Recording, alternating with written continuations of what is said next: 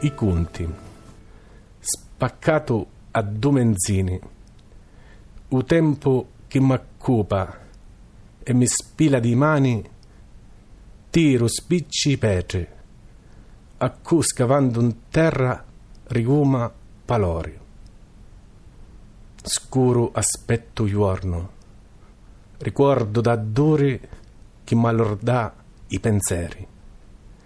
E con una testa di chiovo scorcio pezzola e cerza, mucciati toccatoio. I mani così accendo, to fuoco gli sirati di conti i me pappui. Dopo che marineio d'avi asciugato tutta a sedura regalata.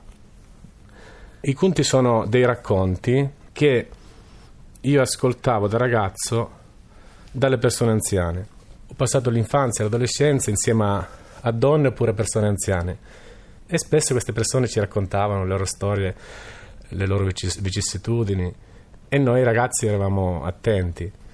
Tra queste persone una persona importante per me, ma anche per la sua capacità di raccontare, era mio nonno, che ci raccontava le storie davanti al focolare.